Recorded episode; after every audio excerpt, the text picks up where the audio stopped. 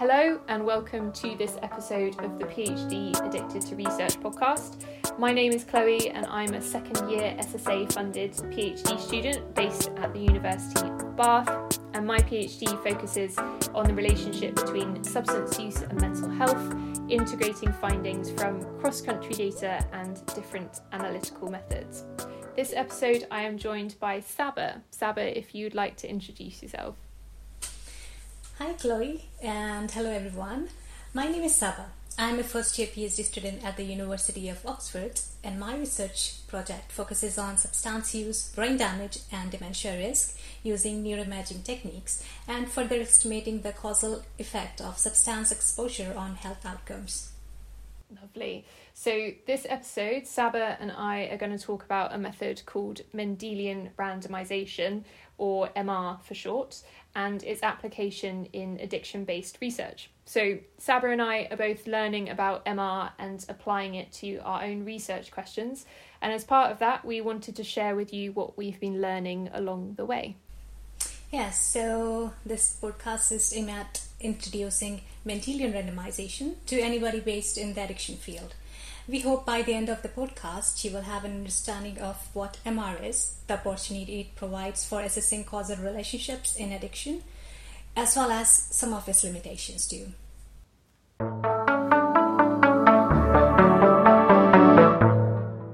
Cool. So, to kick things off, assessing whether associations are causal is a key aim in lots of addiction research understanding whether a particular factor has a causal effect on some outcome and what the magnitude of that effect might be is an important first step in designing uh, what could be an effective intervention.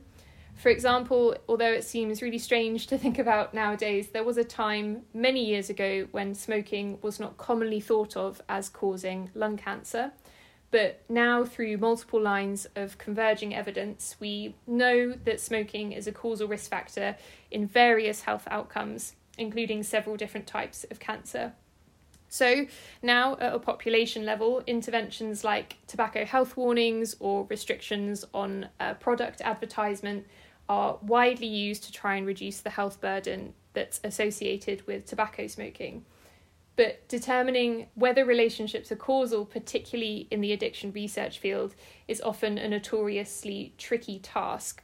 Saba, why is it that this is such a challenging research question to try and answer? Yeah. Um, one of the best way to assess causal effect is randomized controlled trial or RCTs.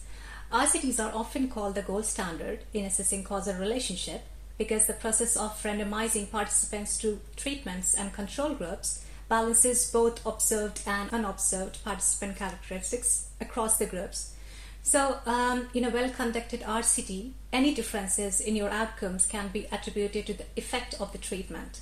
But, as you can probably imagine, randomizing behaviors we know or suspect to be harmful would be unethical and impractical as well. So, we often rely on findings from traditional observational studies and these studies have several key sources of biases to examine causal relationships. Bias can be thought of as any systematic error that results in incorrect estimates of the true effect of the exposure on your outcomes of interest. There are a few major biases that traditional observational studies face, like confounding bias, reverse causations, and collider bias. Yeah, there's a few um, beasts of bias that we have to tackle. So um, let's recap these just for anyone that isn't familiar with them. So, confounding bias is one of the most common types of bias in observational epidemiology, and it refers to a distortion of the association between an exposure and an outcome due to a common cause of both that has not been adequately controlled for. For example, the characteristics of people that engage in addictive behaviours will often differ on average from those that don't. So, consider, for example, the lifestyle factors um, that a smoker might have versus that of a non smoker. So, crude comparisons of exposed and unexposed groups will be biased by these confounding variables. There are lots of different statistical techniques which we can use to control for observed confounding, so things like multivariable regressions or propensity score methods. But in practice, it's actually really, really difficult not only to identify all potential confounders, but then to go on to measure them without error. So there is always the likelihood that the results that you've got are biased by number one, residual confounding, and number two, unmeasured confounding. The second type of bias is the reverse causation, which refers to the scenario in which the outcome causes variations in the exposure rather than vice versa. Longitudinal studies can help with this, but don't guarantee the temporal order of the exposure and outcome. For example, the early stages of conditions with prodromal periods, such as dementia and psychosis, may go undetected and undiagnosed while changes in behaviors are occurring. Lastly, but not uh, least, we have collider bias. Collider bias occurs when a third variable, which is a common effect of both the exposure and outcome, is controlled for, stratified, or selected on in the analysis. So, um, compared to confounding, where we've got inadequate control, with collider bias, we've got control where we don't want it. So, this is always referred to as the slightly less intuitive bias, and I think I'd have to agree. But a good recent example of where this might be happening actually came from studies uh, which suggested a potentially protective effect of smoking for contracting COVID 19. So, the data that these studies were drawing from were people who were getting tested for COVID. And one of the key symptoms for seeking out a test for COVID 19 is coughing. But obviously, both smoking and COVID can cause coughing. So, as a result, there may have been smokers who were experiencing coughing getting a test that didn't actually have COVID 19 and as a result, smokers may have been overrepresented in those that tested negative for COVID, and therefore there would be a induced negative association or protective effect where one actually didn't exist. That is a very quick recap of those three major sources of bias, but we will include links to papers that discuss these biases in more detail um, for anyone that is interested in reading more.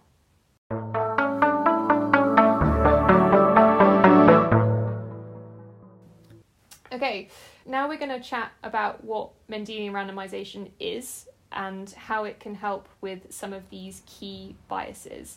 So, Saba, in a nutshell, how would you describe Mendelian randomization? Mendelian randomization is a method that can be used to uncover causal relationships between an exposure and an outcome in the presence of such limitations that we were talking before. It's a form of instrumental variable analysis where genetic variants are used as proxies for the exposure we are interested in. These instrumental variables or the genetic variant in MR are small parts of the genome which can be closely related to human characteristics like height, weight, or blood pressure, and health conditions, for example, diabetes, heart diseases, or asthma. And uh, these genetic variants used in MR are often identified using genome wide association studies or GWAS in short, in which millions of genetic variants across genomes of any individuals are tested to identify those robustly associated with the exposure. The genetic variants typically used as instrumental variables in MR studies are single nucleotide polymorphism or SNPs, which are the most common type of genetic variations. There can be multiple genetic variants for a single characteristics or health conditions. For example, over 900 variants are known to affect our body mass index. Collectively, these genetic variants typically only explain a small amount of variations in the exposure across a population. Yeah, I think in my area of research, there's about 380 SNPs associated with smoking initiation, but that only explains around 2% of the variance, so definitely only a small amount of variation explained. Just to expand on what Saba said, the MR approach draws on Gregor Mendel's laws of genetic inheritance. Uh, so, simply put, the combination of genetic variants a person receives from their parents is randomly assigned at conception, and these genetic variants are not affected by anything a person uh, may choose or not choose to do in their life and shouldn't be affected by other confounding factors. Uh, as such, MR studies are sometimes thought of as nature's randomized trials, in which this random allocation of alleles is a form of naturally occurring randomization. And it's for this reason that the MR approach is thought to be much more robust to two of the forms of bias we discussed earlier, uh, which is confounding and reverse causation. Just to mention that collider bias is still a potential issue in MR studies. For example, if we wanted to look at the link between smoking and mental health, if people that smoke are less likely to participate in a research study than non smokers, and participants with a certain mental health outcome, say depression, are also less likely to participate than those without depression, participation still represents a collider. So, genetic variants associated with smoking could still cause a biased effect estimate in an MR study looking at the influence of smoking on depression. Another really key point to highlight is that these genetic variants are not deterministic. For example, all the people with genetic variants which predispose to smoking initiation have not necessarily smoked but people who have a higher number of genetic variants which uh, are related to the exposure of interest will on average have different levels of that exposure when you look across a population. And this is why they can be used as a proxy for the exposure. However, there are certain assumptions which need to be met for the genetic variant to be considered a valid instrument, and these are also known as the core assumptions of the instrumental variable approach and I'm just going to run through them really, really quickly. So, number one is known as the relevance assumption, which states that the genetic instrument must be robustly associated with the exposure of interest, and this can and should be tested in the datasets being used. The second assumption is known as the independence or exchangeability assumption, and this states that the genetic instrument should not be associated with confounders of the risk outcome association.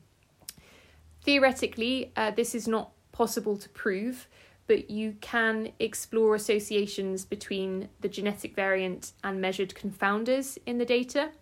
And there is also an extension of MR called multivariable MR, which can be used if there is suspected uh, potential for confounding. Finally, is the exclusion restriction, which states the genetic instrument should only be associated with the outcome through the risk factor. The key reason why this might be violated is something called horizontal pleiotropy. Again, it's not possible to prove this assumption, but different types of MR methods, um, such as one called MR EGGER, can be used to explore causal effects in the presence of suspected or potential pleiotropy. Right. We won't go into the depth of these assumptions, but the t- key takeaway is that there are different MR methods that test potential violations of these assumptions. And if you see consistency across those different methods, that is a stronger evidence to support a truly causal effect. Yeah, precisely. And it's also worth mentioning that results from MR studies should only ever be considered a piece of the puzzle. So um, we speak to Dr. Robin Wootton later in the podcast, who talks us through some key limitations and sources of bias when applying MR. But the really crucial benefit of MR is that the sources of bias are quite different to that of statistical approaches that we normally use when we try and look at causal effects in traditional observational studies. So, for example, with multivariable regression, one of the assumptions for causal inference is that there is no unmeasured confounding, which, as we discussed earlier, is uh, difficult to think is an assumption that we've met. Whereas with Mendelian randomization, because we're using these genetic variants, our results are much more robust to this unmeasured confounding. So, Mendelian randomization provides a really useful tool to apply in a triangulation of evidence framework to try and support stronger causal inference.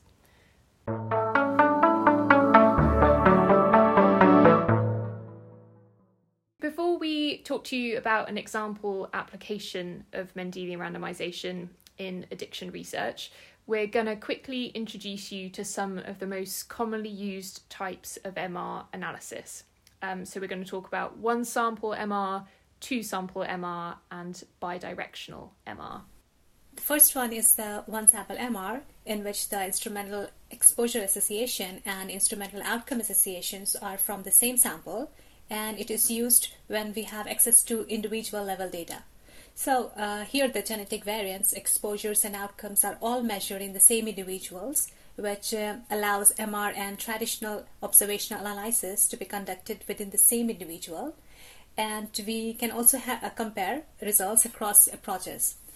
However, one sample MR has some limitations as well. For example, like cohorts do not often have lots of different traits measured simultaneously, or if they do have, the sample sizes are often not large enough to sufficiently power the MR analysis. Secondly, two sample MR is when the data on the exposure and outcome are derived from two ideally uh, non overlapping and independent data sets, which represent the same underlying population. And this is usually performed using summary level data from GWAS. Advantages of this approach are that neither the exposure nor the outcome needs to be measured in all of the studies, which is a, a particularly useful thing if they're somewhat difficult or expensive to measure. It can also substantially increase statistical power um, by incorporating data from multiple sources, including large consortia. And lastly, we've got bidirectional MR, which is a type of MR analysis which tries to differentiate whether your exposure is a cause or consequences of your outcome or whether there might be a true bidirectional causal effect between the two. MR analysis is uh, first performed in one direction and then in the opposite direction using the SNPs robustly associated with each trait. This approach can be particularly helpful in addiction research, where we often think there might be effects in either direction.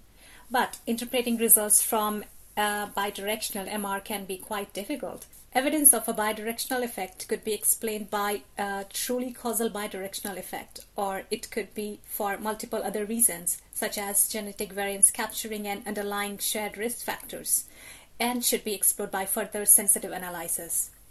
So, those, as we said, are sort of some of the three most commonly used types. There are lots of other types of MR that we have not covered here, such as factorial MR, two step MR, and multivariable MR, all of which have their own particular um, advantages and particular uses if you were looking at a certain research question. And if you want to find out more about these, we've included links that you can use to look these up.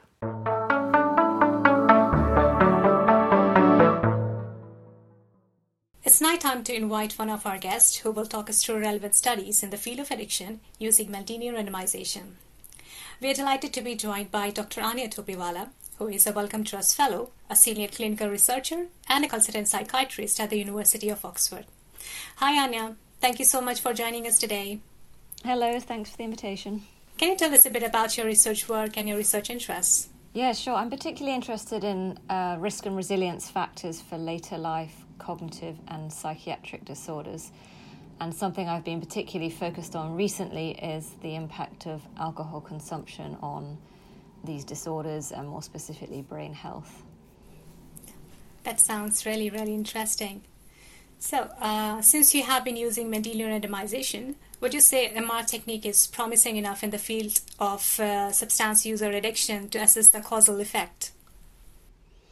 Yes, I think it's a really interesting and exciting uh, sort of um, new development that people are really getting on board with now. Because I guess the the issue in alcohol or addiction research is is trying to um, investigate causality, so really proving that one thing causes another. And I guess the usual approach we take in medicine to to investigate causality or prove causality is randomized control trials, but you know it's really um, difficult to say that such an approach is ethical when you're talking about you know, alcohol, for instance, where we know it has so many harmful outcomes, including you know cancer.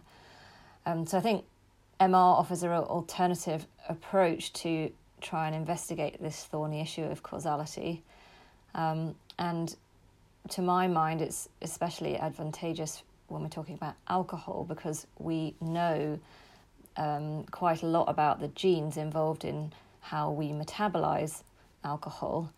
Um, and so and these genes explain quite well on a on a population level at least how much people drink. So we have some really good kind of what we call in MR instrumental variables or genetic variants that make sense biologically um, to apply MR.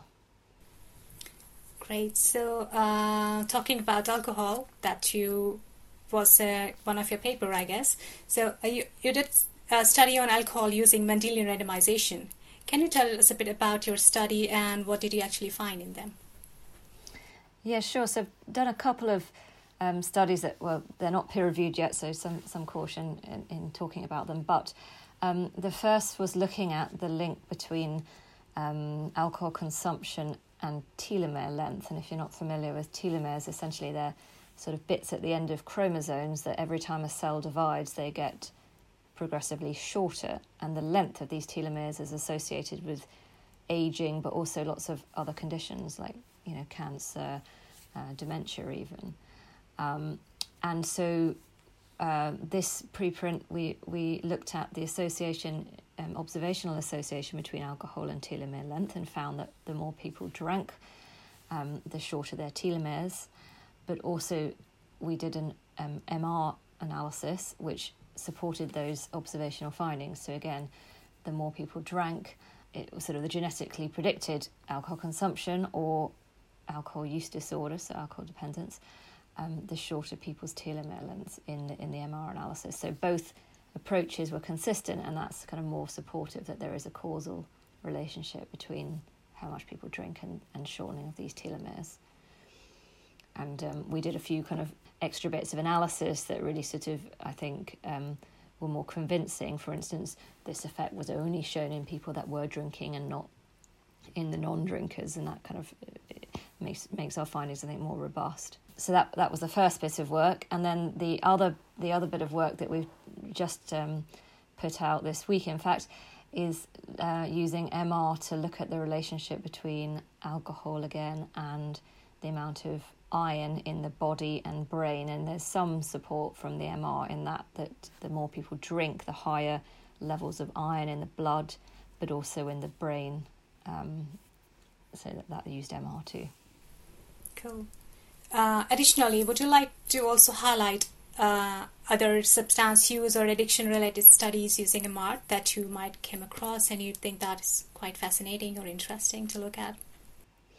Yeah, I think at, at, um, one of the studies I'd highlight is um, was published in the Lancet. It was in the China Kadoorie sample. If you're not familiar with the big, big um, epidemiological study in in China, and they looked at this issue, which is kind of really contentious about more moderate drinking. So the story has always been that, okay, heavy drinking is very bad for your, you know, heart and brain, but actually small amounts might be kind of good or protective. And they used MR here to show that whilst the associate the observational associations are U-shaped, so again, you know, this moderate drinking looks protective. Actually, when they did MR, they didn't find any protective effects. So that the conclusion was that actually that sort of protection is not a causal causal relationship. It's it's probably confounded. So I think that that study would really highlight as a really nicely designed large study that kind of challenges uh, some of the current thinking on or previous thinking on on alcohol. Good. And how successful has this technique been in filling the gap? Like how they added value compared to the traditional study designs? Yes, I think it has been quite successful, or it has potential to be more successful because in addiction or you know alcohol, which I've mainly worked in, um, one of the issues of the traditional design, so observational design, is is um, or twofold confounding. So lots of other factors are um, different in people that drink or use substances compared to those who don't. Um, and the other one is reverse causation. So you don't know what's come first. Has something else come first, and then the drinking or substance use, or did did the substance or alcohol use come first, and then that led to some other consequences? So really difficult to distinguish um, between those with the traditional design, but uh, but MR uh, has advantages in that Um, you know, your genes are set before anything else, so there's much less chance of reverse causation. And then also the issue of confounding, because although there are some caveats, theoretically your genes are kind of randomly allocated um, at, at, meiosis, at, you know, conception after conception. Um, the confounders, any confounders, should be also equally kind of distributed between the two groups, so it becomes less of an issue. So I think MR gets round some of those, you know, real limitations of the traditional design, and therefore we can be kind of more confident that it's um, examining or makes conclusions about causal relationships rather than just associations um, like traditional studies. True, that sounds really more promising than the tra- just traditional study designs. And uh, with context to these studies, what future contributions would you think that this technique could make towards the scientific understanding of addiction? So, obviously, the goal uh, for these MR um, studies is that it helps us to better understand causal relationships in, in addiction and substance use. Um, as I said, of course, there are you know limitations that I think you're going on to talk about with, uh, later, as with any technique. But but this is really an approach, um, probably our best bet, I think, at the moment to, to say something about causality um, for this difficult area where you can't, you know, ethically do RCTs, etc. Um, I think the the issue at the moment is that you need really big sample sizes to have power to um, find anything in MR at the moment, and I think that's the current kind of barrier, the sample size. But but it's changing and improving all the time, um, and as the kind of this the samples that we've got of of um, people with substance and alcohol addiction increase, therefore the, the genome wide um, studies can get larger and it find more significant genetic variants, and then that that trickles through to the MR analysis. So I think um, we can be optimistic about about the future of this these studies. That sounds super interesting. Lots of valuable information, and I think it's very helpful for those researchers who are interested to take it to the next level. Thank you so much for being with us today, and we look forward to seeing more of your work in Mendelian randomization. Thank you very much. Bye bye. Next up on the podcast, I spoke with Dr. Robin Wootton, who gives us a fantastic introduction to some of the cautions and caveats to consider when applying MR, with a particular focus on things to consider in research exploring relationships between substance use and mental illness. Robin also gives us some practical tips to take and apply in our own work to try and address these limitations. Robin, thank you so much for coming and speaking to us about Mendelian randomization. I was just wondering if you wanted to kick things off by just introducing us to where you're based and what your research interests are. Yeah, absolutely. Thanks so much for having me. I'm really pleased to be here. So, I'm a postdoctoral fellow at Lovisenberg Hospital in Oslo, which is where I work in the psychiatric genetic epidemiology group. And before that, I worked at the Integrative Epidemiology Group at the University of Bristol. And my research uses genetic epidemiology methods to better understand mental illness and to identify potential causal risk factors. And I use a lot of Mendelian randomization to explore risk factors for mental illness. And often those risk factors include substances like alcohol and tobacco. Fantastic. So, we have talked a little bit, Robin, already in the podcast about the general benefits of MR. So, um, what are the general advantages of using MR to look at causal effects for an exposure on some outcome? But why do you think that MR is a particularly exciting methodology for the field of substance use and mental illness? So, as you know, mental illness and addiction are worldwide public health problems. Uh, for example, one in four people will experience mental illness in their lifetime. So, it's really important to try and prevent further instances of mental illness and to reduce suffering. And in order for a prevention or intervention strategy to be effective, we need to identify modifiable risk factors that have a causal relationship with the risk of mental illness or addiction. And just because a risk factor is causal, this doesn't necessarily guarantee that an intervention will be successful, but establishing causality is a really important first step. So many studies have explored potential risk factors for mental illness, but there's actually consensus for relatively few. And in part, this is due to a lack of specific knowledge about the biological pathways that underlie many mental illnesses. This limits the possible causal inference, especially when evidence for different studies is contradictory. And contradictory findings are possibly more common in studies of mental illness and substance use because their presentations can be heterogeneous or they can be highly varied.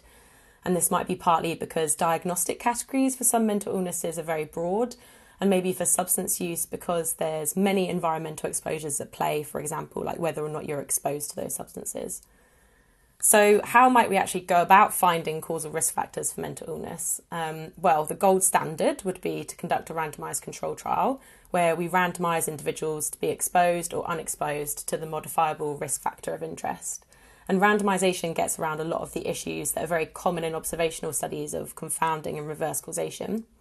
But to conduct a randomized control trial for questions around mental illness, it could be very problematic. So it can be unethical, uh, impractical. If we just took an example of, let's say, we wanted to look at the relationship between smoking and schizophrenia, of course, it would be completely unethical to randomise individuals to smoke or not smoke, and also highly impractical uh, and very expensive if we wanted to follow those individuals up for, say, 20 years and see who did and didn't develop schizophrenia. And this is why Mendelian randomization is so exciting because it can be a much quicker and cheaper way, if that data already exists, to search through many possible risk factors and identify some which might be causal. Um, so, if there exists many large cohorts, well, there do exist, sorry, many large cohorts um, which contain information on mental illness, uh, potential risk factors, and genetic information, and this makes it relatively easy to research these questions. Uh, certainly, much easier than actually conducting a randomized control trial. So, from running Mendelian randomisation of different possible modifiable risk factors, we can identify those which look promising and that should be followed up with other study designs. So we might want to follow up with a randomized control trial if possible, or to do an intervention trial, or use a complementary study design. Very much agree. Uh, yeah, think MR is a really exciting tool to apply to some of these historically tricky relationships to try and unpick.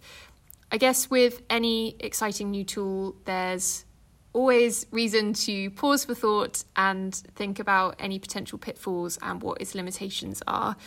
What would you say are some of these main limitations that we should be really careful to consider? Yeah, absolutely. I think it's really important, like you say, to take a step back and think about that. And there are many limitations to the Mendelian randomization method and also several assumptions that we need to make sure hold as well. So I thought I would mention four of those, which aren't necessarily specific to mental illness and substance use, but that present a greater problem when we're working with these types of traits. So the first is pleiotropy. So pleiotropy occurs when one genetic variant has effects on multiple different traits. And if we have a genetic variant that we think is associated with our exposure, then this variant is invalid if it's also associated with the outcome directly or if it's associated with any possible confounders. Now, these invalid genetic variants might lead us to an incorrect conclusion, for example, thinking that there is a causal effect when there isn't, or vice versa. And for some genetic variants, we might know their exact biological function and therefore be able to rule out pleiotropy. But this is really uncommon for mental illness and addiction traits, when there are often so many genetic variants involved and each one has a small effect and we don't know the function of all of those genetic variants. This increases the risk of bias from pleiotropy. But all isn't lost because there are many different sensitivity analyses that we can use to test for pleiotropy.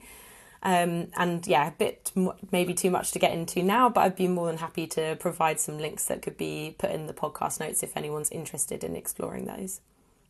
So, a second problem, which is more common for mental illness traits and risk factors, is that the relationships are very plausibly bidirectional. So, for example, a lack of sleep might cause poor mental health, and simultaneously, poor mental health might prevent efficient sleep. And these types of bidirectional causal effects, they present a kind of cycle where they exacerbate the effects of each other. And unfortunately, the interpretation of these bidirectional effects in MR is not always very straightforward so, for example, it might look like there's a bidirectional relationship if the genetic instruments for the exposure and the outcome both capture an actual underlying shared risk factor, or if there's horizontal pleiotropy. And again, if we are to understand the biological function of the genetic variants, then we can be more certain whether there are true bidirectional relationships or if there's actually, in fact, a shared underlying risk factor or pleiotropy. But as I've already mentioned, this is quite uncommon for the sort of mental health and addiction traits that we're interested in. So instead, there's lots of other sensitivity methods that we can conduct to try and explore whether or not there might be true bidirectional effects. And these include uh, multivariable MR, co localization analysis, Steiger filtering. Um, and I'll be again very happy to share some notes um, on those for the podcast. Um, a third uh, limitation that I think we should be really careful of is that, as we already mentioned a little bit, mental illness and addiction traits are highly heterogeneous. Um, and this can be a problem for both the exposure and for the outcome in Mendelian randomization. So, for the exposure, um, it means that the genetic variants could be acting through different pathways. So, let's take, for example, smoking. Um, it might be that smoking affects our mental health through biological effects of the nicotine, but also potentially through behavioural effects of uh, around the behaviour of smoking. Um, and these would look very different in the Mendelian randomization setting, and we need special methods to potentially tease apart these different pathways. And then, in the context of the outcome, having very heterogeneous patient groups with mental illness might actually need very different intervention strategies. And this means that the sort of causal risk factors we're looking for uh, might need to think about the types of outcome groups that, that, that will exist. Um, and this might become more possible as maybe GWAS of subgroups um, like become more common, but for the time being, this can be quite difficult to look at. And finally, just another note to think about is that, um, as we've kind of already mentioned, for mental illness and substance use and addiction traits, it's very common to have many genetic variants that each explain only a very small amount of the variance in the trait. Um, and this can mean that, well, in, in some ways, this is a benefit because having lots of genetic variants is one of the ways that we can um, look to try and distinguish those that might be pleiotropic. Um, but it also means that we might be underpowered to actually detect causal effects. So that's something to bear in mind as well. Gosh, yeah, definitely a few potential pitfalls to be wary of there. Um, for people listening that are now thinking there's lots and lots of possible uh, areas to go wrong, what would you recommend that they can do to try and protect against these pitfalls? Um, so, as we've discussed, uh, MR is a really exciting method, um, but I think there are lots of potential limitations, some which I've just mentioned, and many more than that. And of course, we need to make sure that the assumptions are valid for MR as well. And so, especially uh, when we're working with mental illness and substance use traits, we need to be very carefully considered in the questions that we're answering and very cautiously interpret the results. So, MR studies are quite easy to conduct, uh, but they're really not easy to conduct well and therefore I'd urge for careful study planning, generating clear hypotheses prior to analysis, and conducting rigorous sensitivity analyses. So, some practical tips that you might want to think about for achieving that. Um, when you are thinking about your causal hypotheses before you begin your study, it might be really helpful to use a DAG or directed acyclic graph or causal diagram to draw out the hypotheses that you that you are thinking about and this can help to identify whether or not there's other you know factors that you might not have considered. I'd also recommend using the recently published MR Strobe guidelines. Um, they've just come out recently with a nice checklist that you can use for creating your analysis plan. Um, and that's another tip that I would definitely um, think would be a good idea before you start your project is to really create a thorough analysis plan of all the different sensitivity analyses that you're going to need. And ideally, as well as using a Mendelian randomization, it would be great to think about whether there's any other study designs that you could triangulate with your MR. And this works best if the assumptions and biases of those different methods um, are complementary to those of Mendelian randomization. And finally, I think um, it's important in your interpretation to remember that Mendelian randomization might suggest the possible causal effect, but it'd be great to follow this up, um, for example, with intervention trials or potentially even a randomized control trial if you want to take it forward into a prevention strategy that will be effective. Okay, so in lots of ways, similar to planning to look at causal effects in a traditional observational study where it's the the thought process before things like DAGs, pre registering, um, that are some of these most important steps? Absolutely. Okay. All right, so last question for you, Robyn. We covered some of the more standard approaches to MR in the podcast, things like uh, individual sample and summary level MR. But obviously, MR is this rapidly developing method. So, one last question I wanted to ask you is whether there's any future extensions of MR that you've got your eye on or that you think are particularly exciting. Oh, interesting question. Um, yeah, well, one of the areas that I'm most interested in at the moment is using Mendelian randomization to explore progression of mental illness. So, usually, an MR outcome is just case versus control. So, does the individual have schizophrenia or not, for example? And if we did an MR of, let's say, smoking on schizophrenia, then we would be asking whether there's evidence for a causal effect on, of smoking on onset of schizophrenia. But quite often in a public health setting, we actually also want to know what the impact would be for a person who already has schizophrenia if they were to quit smoking. And there's no reason to think that this would be the same as the effect that smoking has on incidence. So, for example, we know that smoking causes lung cancer, but once an individual has lung cancer, then quitting smoking is not going to be a successful treatment. And so it's really important to try and think about how we could explore risk and protective factors that improve outcomes amongst those who already have existing mental illness. Um, so for this, we can use GWAS of progression. So, for example, you could look at suicide attempts amongst those who have a diagnosis of depression, or you could potentially look at abstinence uh, outcomes amongst those who had an addiction. And uh, this does, though, present its own problems um, because what we're doing is selecting on individuals who have, say, the mental illness or use a particular substance.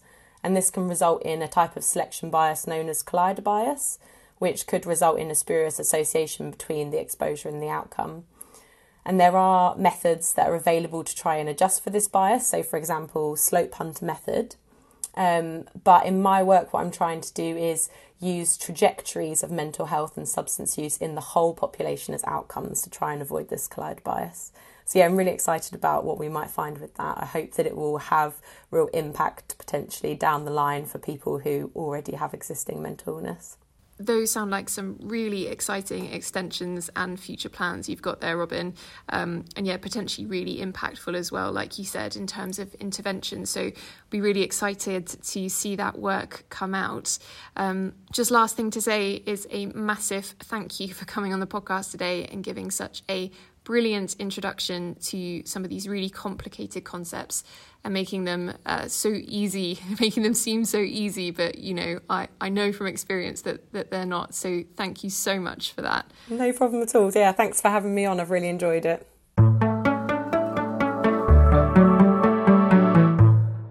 That's everything from us. We hope you enjoyed listening to the podcast about MR and learned a bit about what MR is and what it can tell us in the addiction based research.